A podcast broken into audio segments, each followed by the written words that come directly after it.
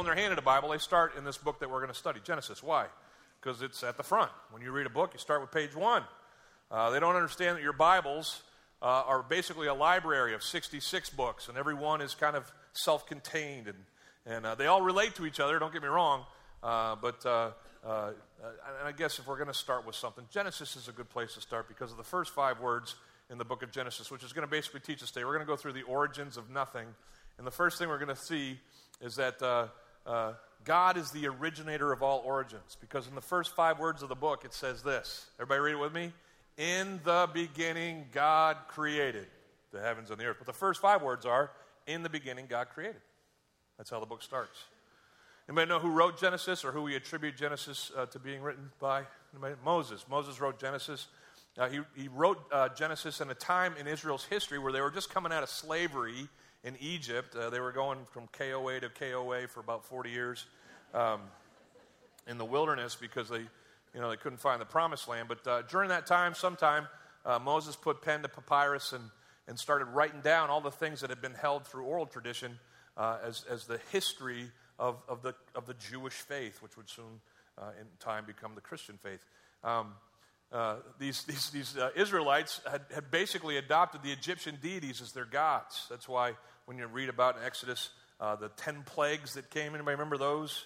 Exodus is a great book. There's a lot of fun things in there. But the 10 plagues were all in response uh, to the falsehood of the, of the deities of the Egyptian uh, pantheon. You know, basically, all of those plagues corresponded to an Egyptian god who had no power over the rivers or over the sun. Or everybody with me on that? Maybe you're not, but that's that's kind of how it started. And so Moses uh, continues his defense of the God of Abraham, Isaac, and Jacob uh, by writing for uh, his, his, his friends, his people, the Israelites, what's called the Pentateuch, which Genesis is the first book of. Pentateuch is uh, basically the first five books of your Bible. It comes from Penta, meaning five, and Tuch, meaning woolly hat, if you're from Canada. All right, anyway, um, that's not true.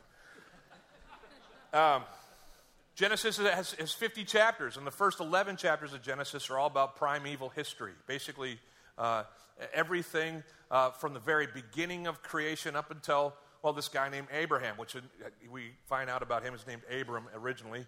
Uh, but Abram is this guy who comes on the scene in Genesis chapter 12. And from Genesis 12 through Genesis 50, you get the story of the patriarchs or the fathers of Israel. Uh, so, uh, pretty fascinating book. Like I said, we're only going to get to the first three chapters here in the next six or seven weeks. Uh, but we're going to have a, what I hope is a great time. You having fun so far?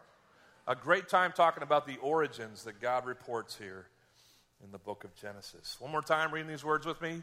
In the beginning, God created the heavens and the earth. There's, there's, listen, your Bible is full of verses that are awesome, they are powerful, uh, they are uh, foundational. All of them are important to the to the canon of what we believe, but I, I, would submit to you that there, there may be none more important than this verse right here. And some of you are like, really? Even more important than like John 3.16? Because that's in the end zone, right? Um, but yeah, uh, there's no John 3.16 except that in the beginning God created, right? Uh, in fact, listen, there, we, we, live in a world uh, of theists and atheists, or agnostics, or whatever, you know, because they can't decide. But, but uh, the theists uh, believe, and there's different gods that they believe in, so I'm not going to talk about the ones who don't believe in the God of Abraham, Isaac, and Jacob. But the, the theists of God, the God of Abraham, Isaac, and Jacob believe that God created, and it shapes everything from there for them about what they believe about anything else in life. It's the origin of their origins. Okay?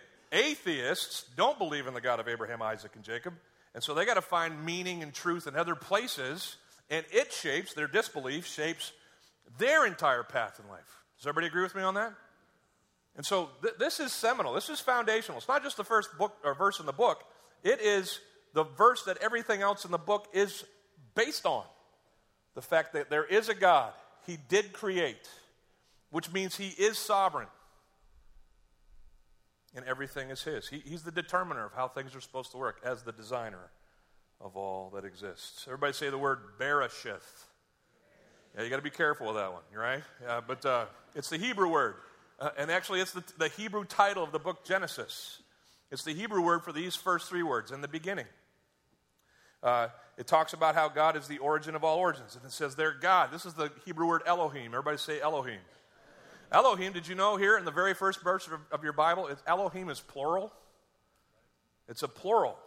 Like four words in, we find out that God is plural. Not that there are many gods, but that God in himself is plural. We, we come in our doctrines to understand that to be the Trinity. We sang about it earlier today. We believe in God the Father, we believe in Christ his Son, we believe in the Holy Spirit. God is three in one, right? Anybody sing that song? We did sing that today, right? Okay, good. Uh, I was backstage. Um, yeah, that, that, that, that's, that's four words in. That's, that's, that's a truth that's uh, in your scriptures in the, in the Hebrew language. It says that God created, everybody say bara. Yeah, that's a fun Hebrew word, bara. Uh, bara is the Hebrew word created, but it's a word that is only used of God in the entire Old Testament scriptures.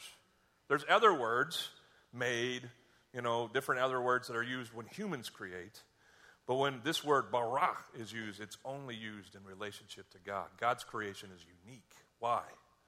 Well, because God made the heavens and the earth. Anybody here made the heavens and the earth? No, that's pretty much God's property. Now, heavens and the earth is this uh, uh, figure of speech called a merism. And a merism basically is taken uh, the two uh, extensive something and including everything in between. Like, has anybody said, I've, I've searched uh, uh, from head to toe? Anybody ever use that kind of saying? Well, it doesn't mean, you know, went to someone's little head and someone's little toe. You're saying, I, I searched everywhere. You know, I've been through hell and high water. Anybody ever heard that one?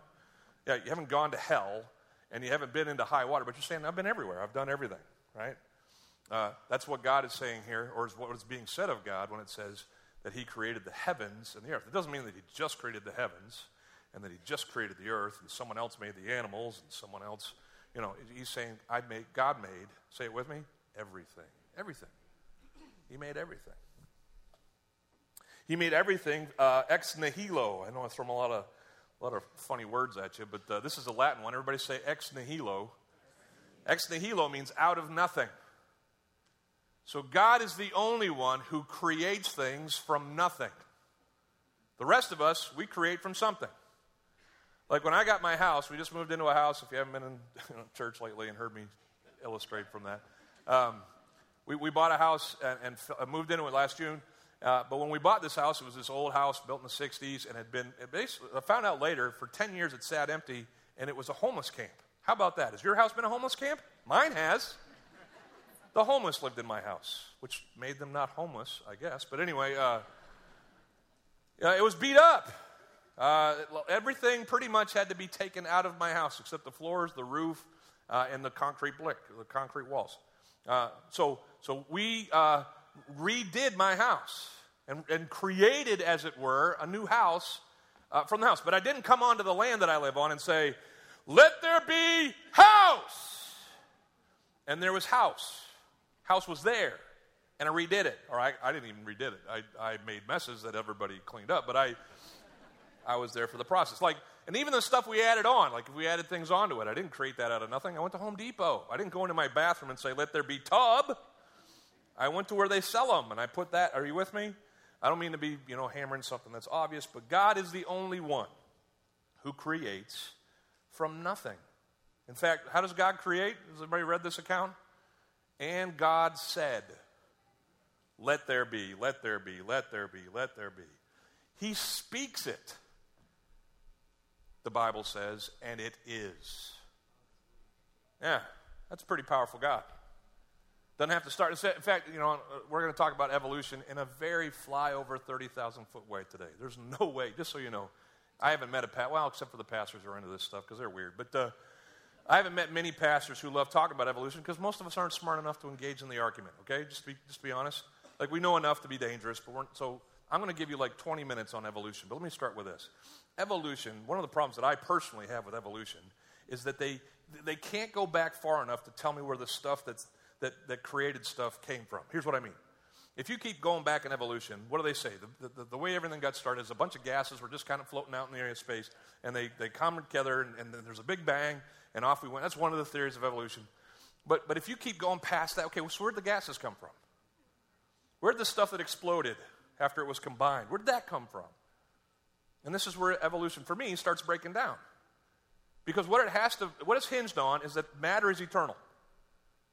something that exists has, has had, at least in some form, has had to always exist so that those things that combined and reacted and evolved and all that stuff could move from an original to what it is today. Are you with me?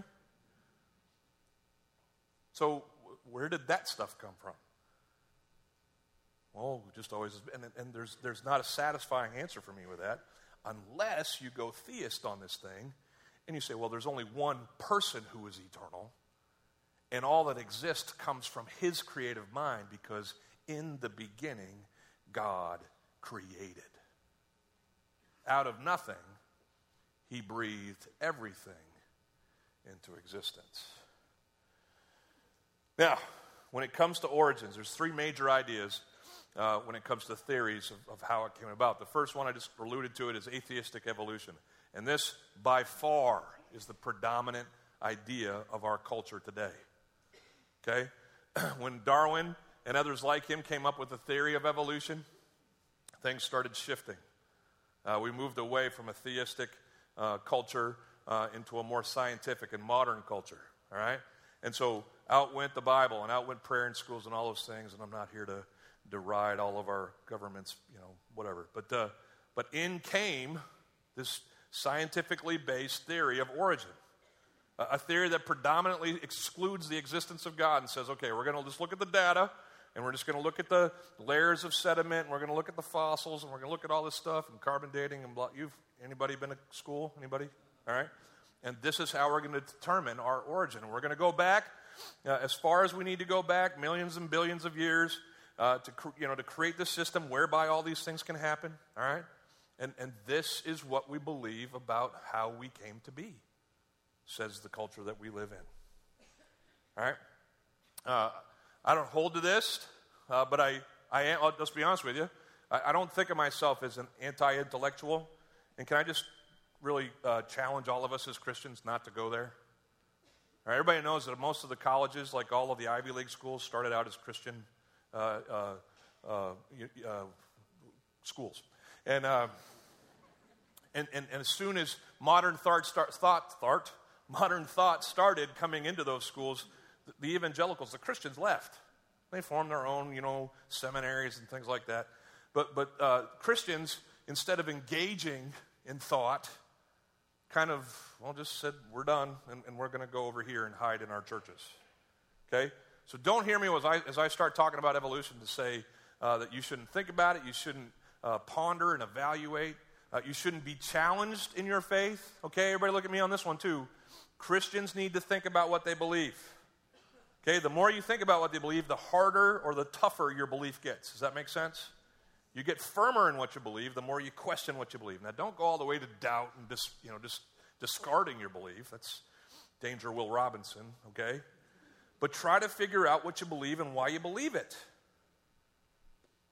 So, this is what our culture says. Now, as part of that whole quest to understand what science is saying and reconcile it with our faith, we get this next uh, band or this next grouping uh, of, of uh, uh origin theories, which is called theistic evolution.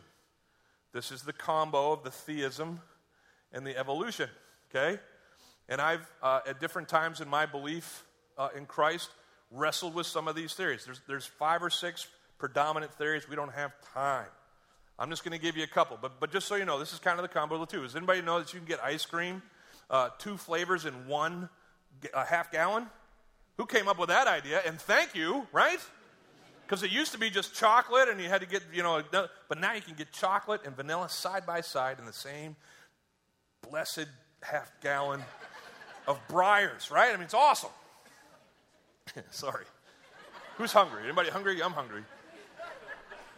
Theistic evolution is that same package. It takes the two of them, uh, theism and evolution, and tries to combine. So, so basically, uh, I'm, I'm, just going to share with you a couple of them. Everybody say gap theory.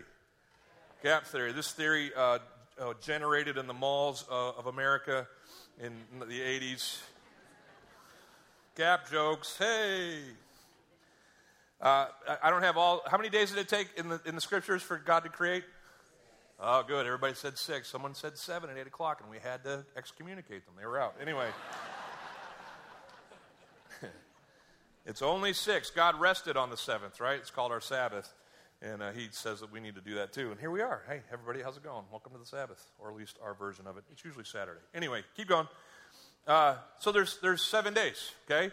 And, and, and part of what uh, theistic evolutionists do is, uh, is they try to reconcile our seven days with what the world is saying about evolution. So one of them is the gap theory, okay? And the gap theory says uh, that the first day, which most believe to be kind of a summary of, of, uh, of creation, in the beginning, God created the heavens and the earth. That, like Moses is saying, that's what I'm going to talk to you about. And here it comes. And then he describes every day as it follows, right? But, but what gap theory, theorists believe is that in the beginning, God created the heavens and earth was a separate creation from what you and I are living on now. Just follow me. They believe that God created an original heavens and original earth, and that that original heavens and original earth was marred in a period of time that was, you know, according to them trying to fit with evolutionists, maybe millions or billions of years long, marred by a battle that took place in heaven. Anybody heard about this guy named Satan? Okay, he's this angel that the books of Isaiah and other places refer to as our adversary. And apparently, in a pre earth uh, conflict, Satan falls from heaven, takes a third of the angels with him, all right? And that's how he comes into existence. Now, the Bible does not give us the whole history of Satan and how this worked and the timeline of earth and all that stuff. But what pre or gap theorists say is, well, all that took place between days one and two. And what it did is it took everything that God created on day one and just blew it up, just made it a mess. Okay? So, on day two, God starts over. And then in sub, sub, uh, subsequential or subs, yeah, these following days, he creates. Man, it's hard to think of words sometimes. Has anybody been there? In these following days, he creates a new earth, a recreation. But in this, what they say is, is, well, all that time that took place, all the fossil records, everything that we see that's dead, and all that stuff that's underneath the ground, that happened during this gap. And then God recreated the original creation. Just telling you what people do, okay? Most of us may have never heard of that, um, and we're like, huh? Just, just telling you what people do. Here's another one the day age theory. Everybody say the, the word yom. Yom is the word in your Hebrew text that is uh, translated day. Okay? On the first day, uh, God created the second day, and it was more. It was evening and morning, and that was the third day. Okay, everybody got day is the day there.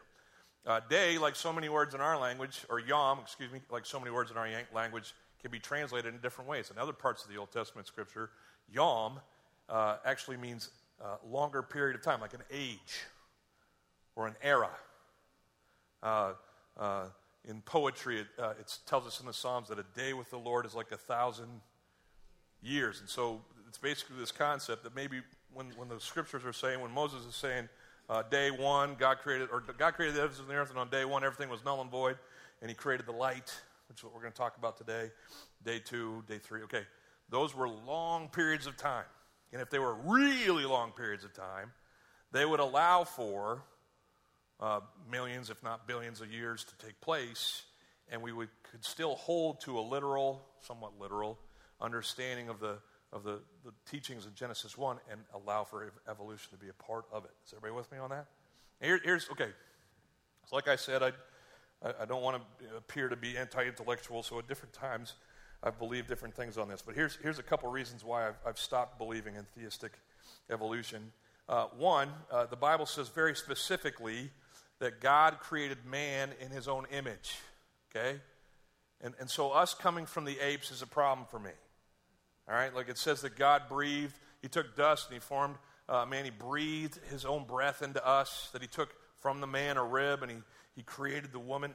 that runs completely contrary to the things that you hear about in theistic evolution because even though they're trying to be faithful to, it, they have to mythologize some of the uh, first chapter of Genesis to make it fit with evolution. Like what they would say about God, you know, creating man in his own image and breathing and all that stuff. Is that, you know, Moses was just trying to, you know, give a good story so that everybody could know how, but this is really how it happened. Are you with me? I'm just not comfortable with that. That's the first thing. Second thing is this uh, death would have to have preceded, uh, in, in many, many instances, uh, the, uh, evolution of man. Okay, he's further down the road, day six. But, uh, but, but death, if, if you have all these you know, uh, iterations and eras of, of animals being created and dying and all those things, then what, what God says about death coming as a result of sin in the scriptures, well, that's invalid too. And that's not just in the Old Testament, that's in the New Testament. Look what it says in Romans chapter 5, verse 12. It says, Therefore, just as sin came into the world through one man, Adam, all right, and Eve. Don't get all hyped up, ladies. Um, and death, here we go. Paul, speaking theologically here and about origins of death and sin. He says, just because sin came into the world through one man, that's how sin came about, and death through sin, so death spread to all men because all have sinned. It's a tenet of our faith that uh, all have sinned and fallen short of the glory of God. That's earlier in Romans. But how did death come about? Death was not, according to Genesis chapters 1 through 3, death was not a part of the cosmos until man chose to rebel against God. So, in, in a gap theory or in a day age theory, you've got fossils upon fossils. You've got dead stuff upon dead stuff upon dead stuff before man ever even shows up. Are you with me? And it runs counter uh, to, to, basically one of the major tenets of our faith that death is partnered with, coupled with, the onset of sin. So I, I'm a theistic creationist. like I said, there's more of these positions. If you want to read about them, go ahead. Try not to find them online. Some of those are wackadoo. Anyway, uh, theistic creationism, though, basically says this if atheistic evolution says no God, all chance, and theistic evolution says some God, some chance, theistic creationism says all God, no chance. Everybody get the differences? I mean, just God said it. I believe that's it. That's, that, that's what happened. Now, to be fair, uh, because again, there's, there's uh, still this tension between what we're discovering through science and what we believe theologically. So there's this field called scientific creationism that is basically held to a young earth. Anybody ever heard that? The young earth theory? The, the young earth theory basically comes for theists, especially biblical theists, from the genealogies that you read about in Genesis and throughout the Old Testament. If you read through all those things like I had to do in, in one of my classes in Bible school, it was really painful lots of math. But, uh, but if you add up all those numbers, you come up with about 8,000 years of Earth's history from Adam until now.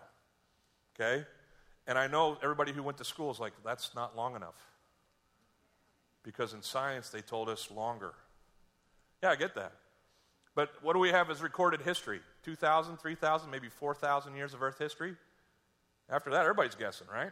The scientists and the theists. So what, what, the, what the young earth uh, creation scientists say is well, let's try to explain things uh, through a, a different uh, uh, set of, of, presumptions. Instead of believing that the earth is, is forever long, uh, what if it's only 8,000 years old? And they, and they start going to the same data that evolutionists do and just seeing it and explaining it in different ways. If I had more time, there's some great books on that. There's a great website if you want to read up on some of this stuff. It's called creation.com. And that's a website that uh, basically is full of creationist scientist stuff. Okay? Now, here's, here's where I am. You ready? This is where I am. I'm here. The next one says literal 24 hour theory. And here's why I'm here. I'm 46 years old. Some of you are a lot older, some of you are a lot younger. But I'm hitting that sweet spot where right now I'm dealing with my mortality. I know I'm on the back side of stuff. Is anybody with me on this? I mean, I, I pray God gives me like 100 years. That'd be awesome. You know, I'm, I hope I'm a fun 100 year old. Uh, but I'm on, I'm, on the, I'm on the decline. I'm on the backside of these things, okay? Uh, I've lived long enough to know that I don't know. Anybody? When you're 20, you know, and you want everybody to know you know.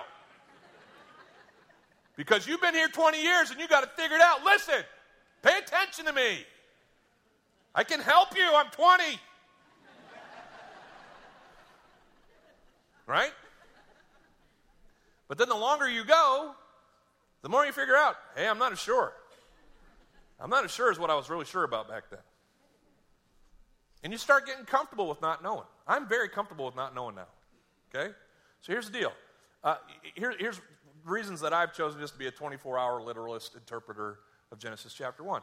First of all, if I'm trying really hard to fit everything that mankind is trying to tell me about my origins and stuff like that into my theism, there is a tug of war going on, and I could potentially slide off of theism into atheism because of the science. And it happens all the time. Does anybody know someone like that? I believed for a long time, but then I went to school and they told me this, and blah, off I went. Okay, now I get it. I, am not saying that those things aren't real and you got to wrestle with them and stuff like that. but it, it, it, takes just as much faith. Everybody look at me.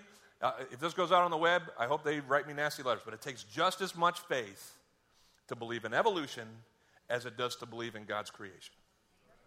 We just don't have the proof that everybody seems to think is out there that makes this just lock. This is on lock. Everything that you've heard in school is the truth. That's not true. It's called the theory of evolution. It's looking at the facts and saying, here's what we think. So, if we're going to have two theories, I'm going with this one. I'm going with the one that I have sensed spiritually, that had confirmed in me, in my soul, and in my mind, and in my spirit. And if I'm wrong, hey, I'm wrong. Uh, but if, if I'm right, uh, I'm cooler than you. I don't know. I mean, uh, I just don't know enough to know enough. And so I'm going to, and I don't think that's anti intellectual. I don't think, I'm, I'm just admitting that I'm stupid, okay? And I, I, I'm not going to figure this out, and so I choose to believe.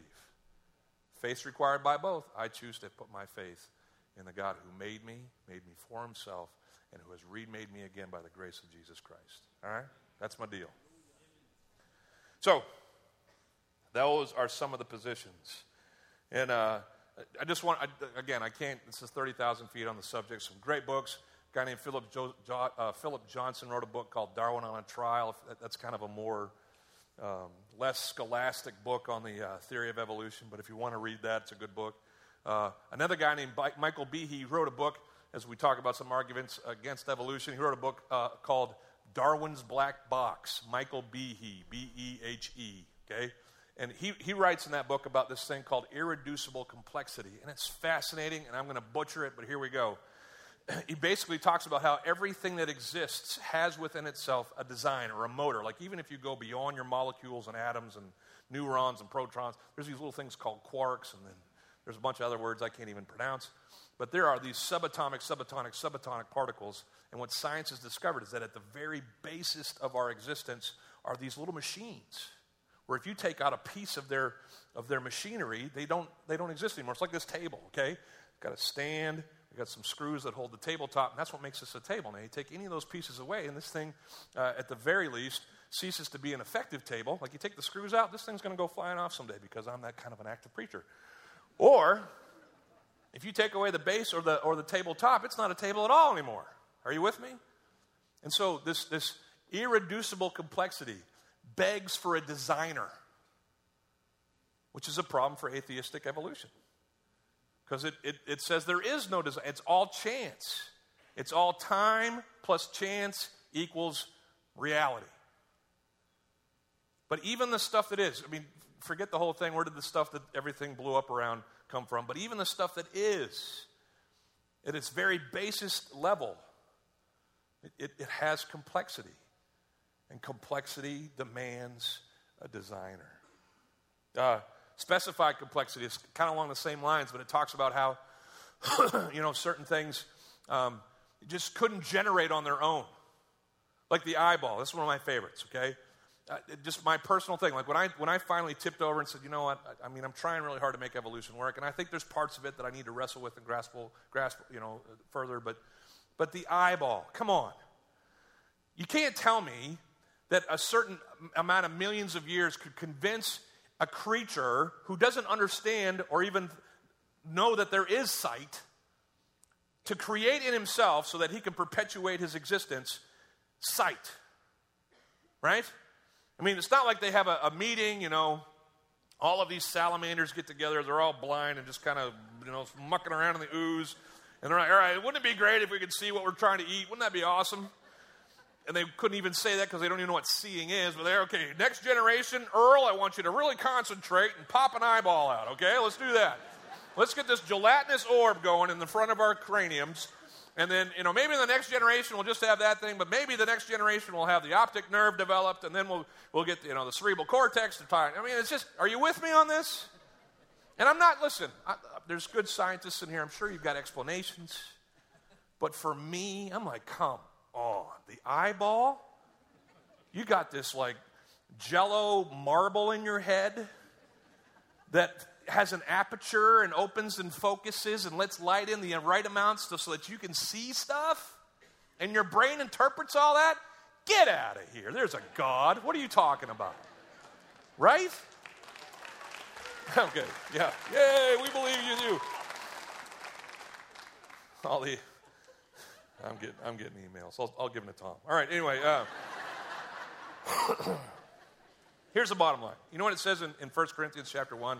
Paul's talking to the Corinthians. He says, Listen, man, when I came to you, I, I came with fear and trembling. I didn't know what I was saying. I just came to you preaching Christ and Him crucified. That's all I know. And he says, Listen, I know to some of you this sounds wackadoo. That, that God, that there is a God, and that there's only one God. There's not a whole bunch of gods because the Corinthians were total pantheists. And, and, and, and this one God sent his son in the form of a Jewish carpenter to die on a Roman cross so that you can have life eternal with him. I get it. Sounds crazy. But Paul says in 1 Corinthians, hey man, I'm all about being a fool if it's being a fool for God. And the stuff that he listen, he didn't he didn't come so that he could like prove himself to all the scientists and all the natural people. He's supernatural. He came to confound the wise with the foolishness of his truth. Read it, it's in there. And Paul says, Hey, man, I'm a fool. Come be a fool as well. Let's hang out. And, and this, is, this is to me the thing with evolution. Most of it's peer pressure. And some of you are like, well, no, okay. Some of you are honestly intellectually wrestling with it. But a lot of people, it's just like what they've always been told, and they don't want to be left out. They don't want to be like singled out as the one who believe, you believe the earth is 8,000 years old. You're weird. Hey, if you're a Christian, newsflash, you're weird. The culture doesn't get you. You are a fool to most of this earth's population. You don't believe it? Come watch when people find out I'm a pastor after five or ten minutes of getting to know them. It's awesome. Golfing with strangers, you know, like it is visceral, the reactions that people have. You're a pastor. right? Because what do they think? I'm a leader of a bunch of weirdos, and I'm chief weirdo, right? So be it. I'm cool with it. I'm cool with it. You should be too. I'm out of time. Here we go. I'm going to start preaching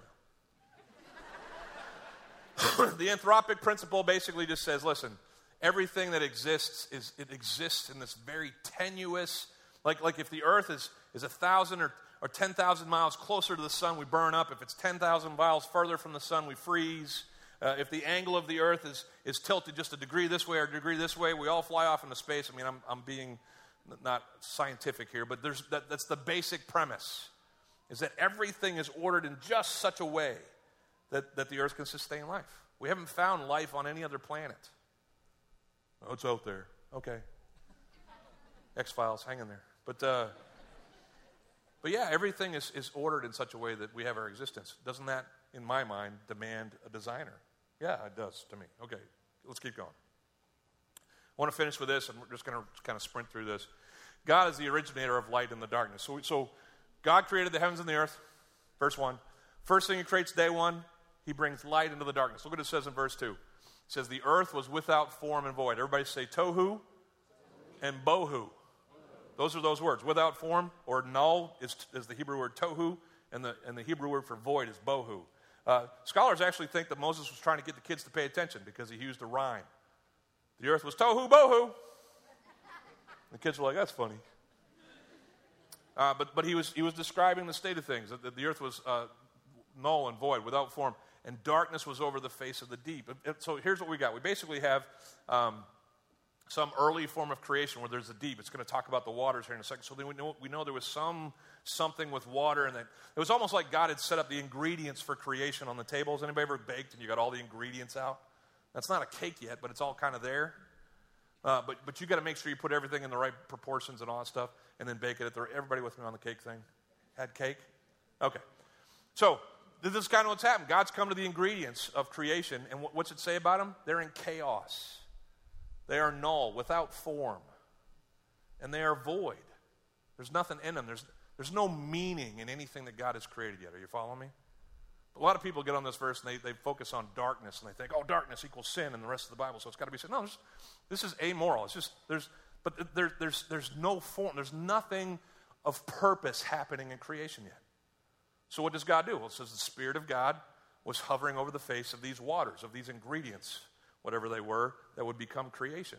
The Spirit of God, lots of debate on that. Spirit is the uh, Hebrew word ruah. Everybody say ruah. And it can also mean breath or wind. And so sometimes they thought maybe it was the breath of God. I think it's all of them. The Spirit of God is the breath of God, is the wind of God.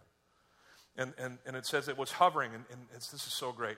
If you're into like Bible study and stuff, uh, here, uh, three verses into the Pentateuch, uh, Moses uses this word hover. Did you know, like almost at the very end of Deuteronomy, which is the last book in the five of the Pentateuch, uh, he uses the same word hover? It's like bookend hovers, right? And in, in that last one, he, he talks about the hovering of an eagle over its nest. And it's this picture that we should have that, that God's like an eagle.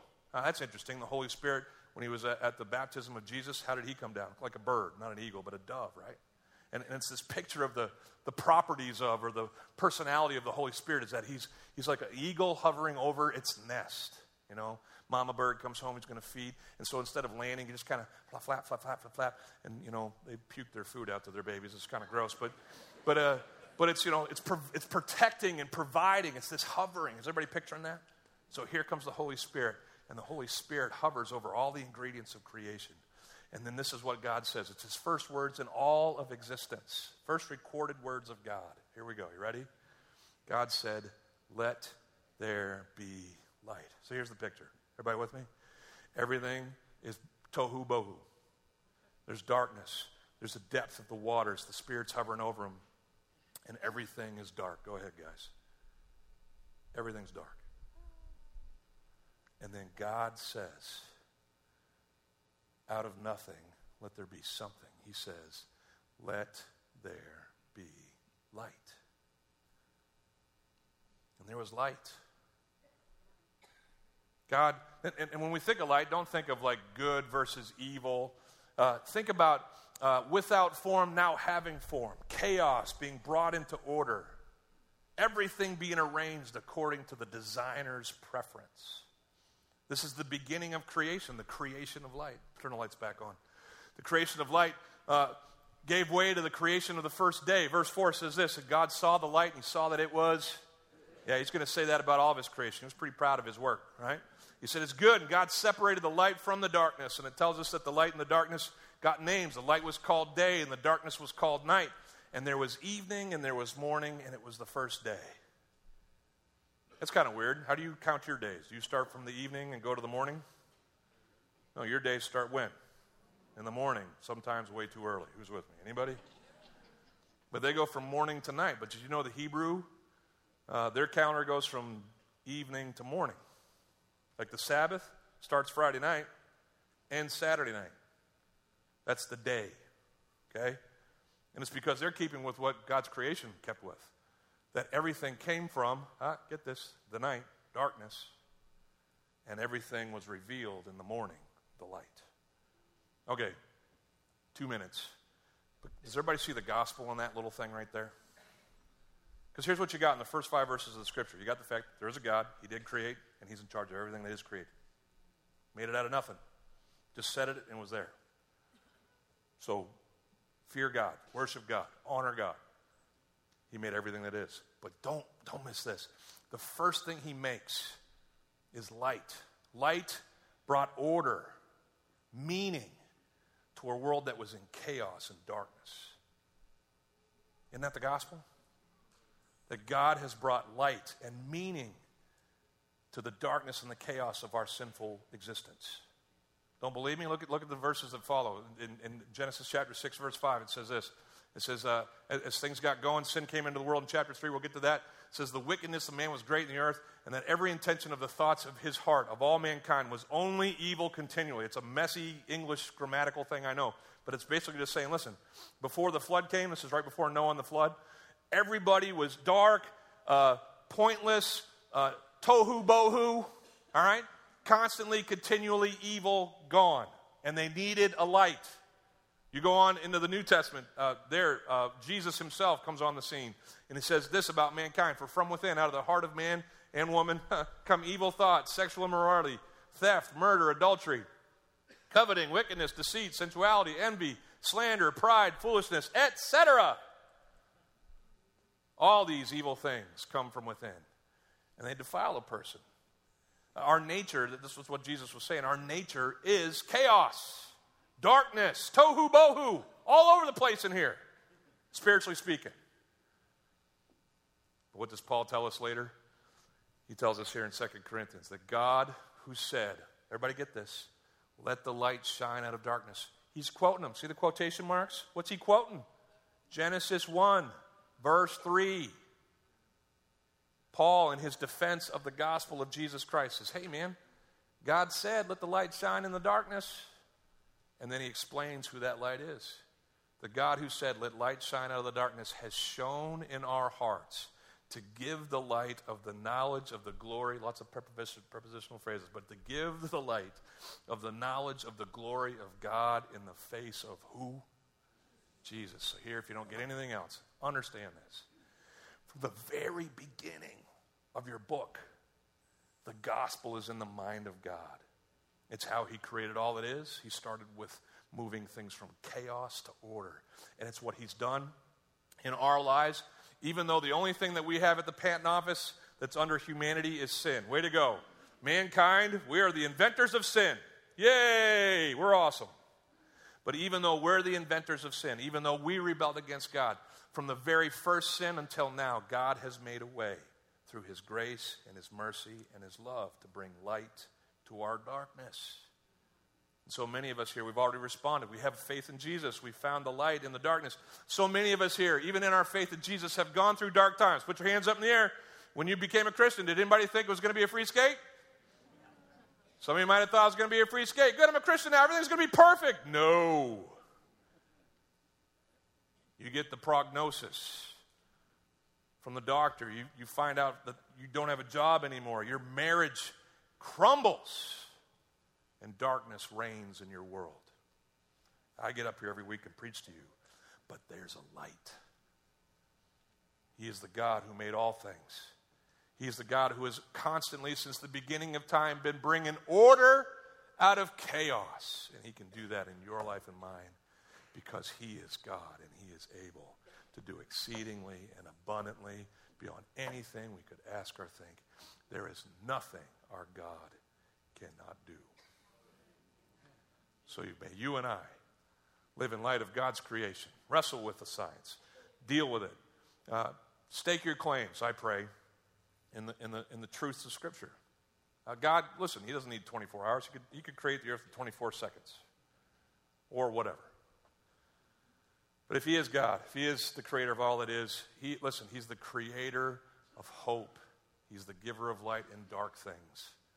And He can do that in your life and mine. I pray He does. I got to go. Can we pray for that right now? Let's stand and be dismissed. Everybody stand, let's pray. Hey, God, we stand in this room in recognition of the fact of the things that we were talking about today. Uh, maybe not all of us, maybe some of us are still trying to figure you out, and, and this was hopefully another step in, in your direction uh, in this time. But uh, many of us stand here today, God, affirmed in the fact that you are God, that you created all things for yourself and all by yourself. You created it out of nothing, and you have given us hope You've given us life the first time and then life again through your Son, Jesus Christ, and our faith in Him. Would you continue to shine your light in this dark world, God? Would you continue to bring order to our chaos? Would you continue to grant your grace to us uh, like you've done over and over again? And would you lead us to yourself, I pray, in Jesus' name. Everybody said? Amen. God bless you guys. I'll be over in the corner. If you want to say hi, I'll be over there. God bless you. Oh,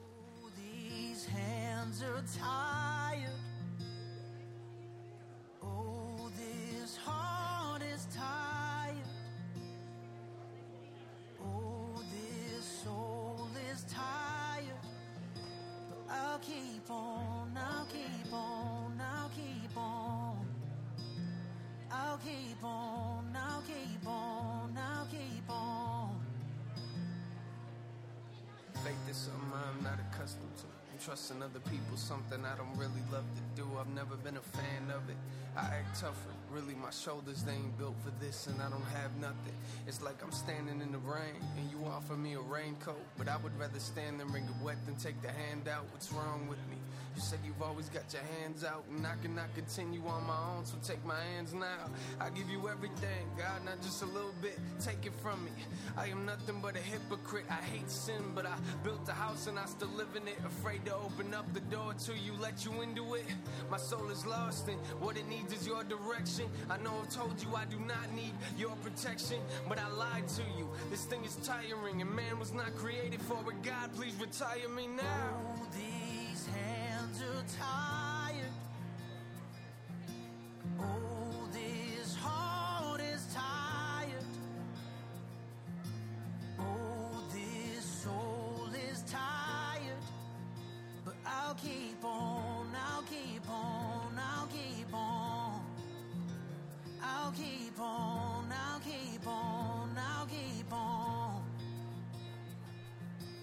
trust is something I am not accustomed to.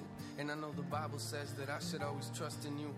But I will never read that book enough. And when I have a question, I don't take the time to look it up or pick it up. It collects dust on my nightstand. I'm just being honest. Please take this out of my hands. I have no control. I am just a person. But thank the Lord that I serve a God that's perfect. I do not deserve the opportunity you've given me. I never knew what freedom was until I learned what prison means. I am not ashamed. I don't care if they remember me. My life will always have a hole if you are not the centerpiece. Take me out of bondage. Take all of my pride. If I don't have a savior, I don't have nothing inside. Take all of my lust. Take all of my lies. There's no better feeling than when I look in the sky in your eyes. It's amazing. Hands are tired. Oh, this heart is tired. Oh, this soul is tired. But I'll keep on, I'll keep on, I'll keep on. I'll keep on, I'll keep on,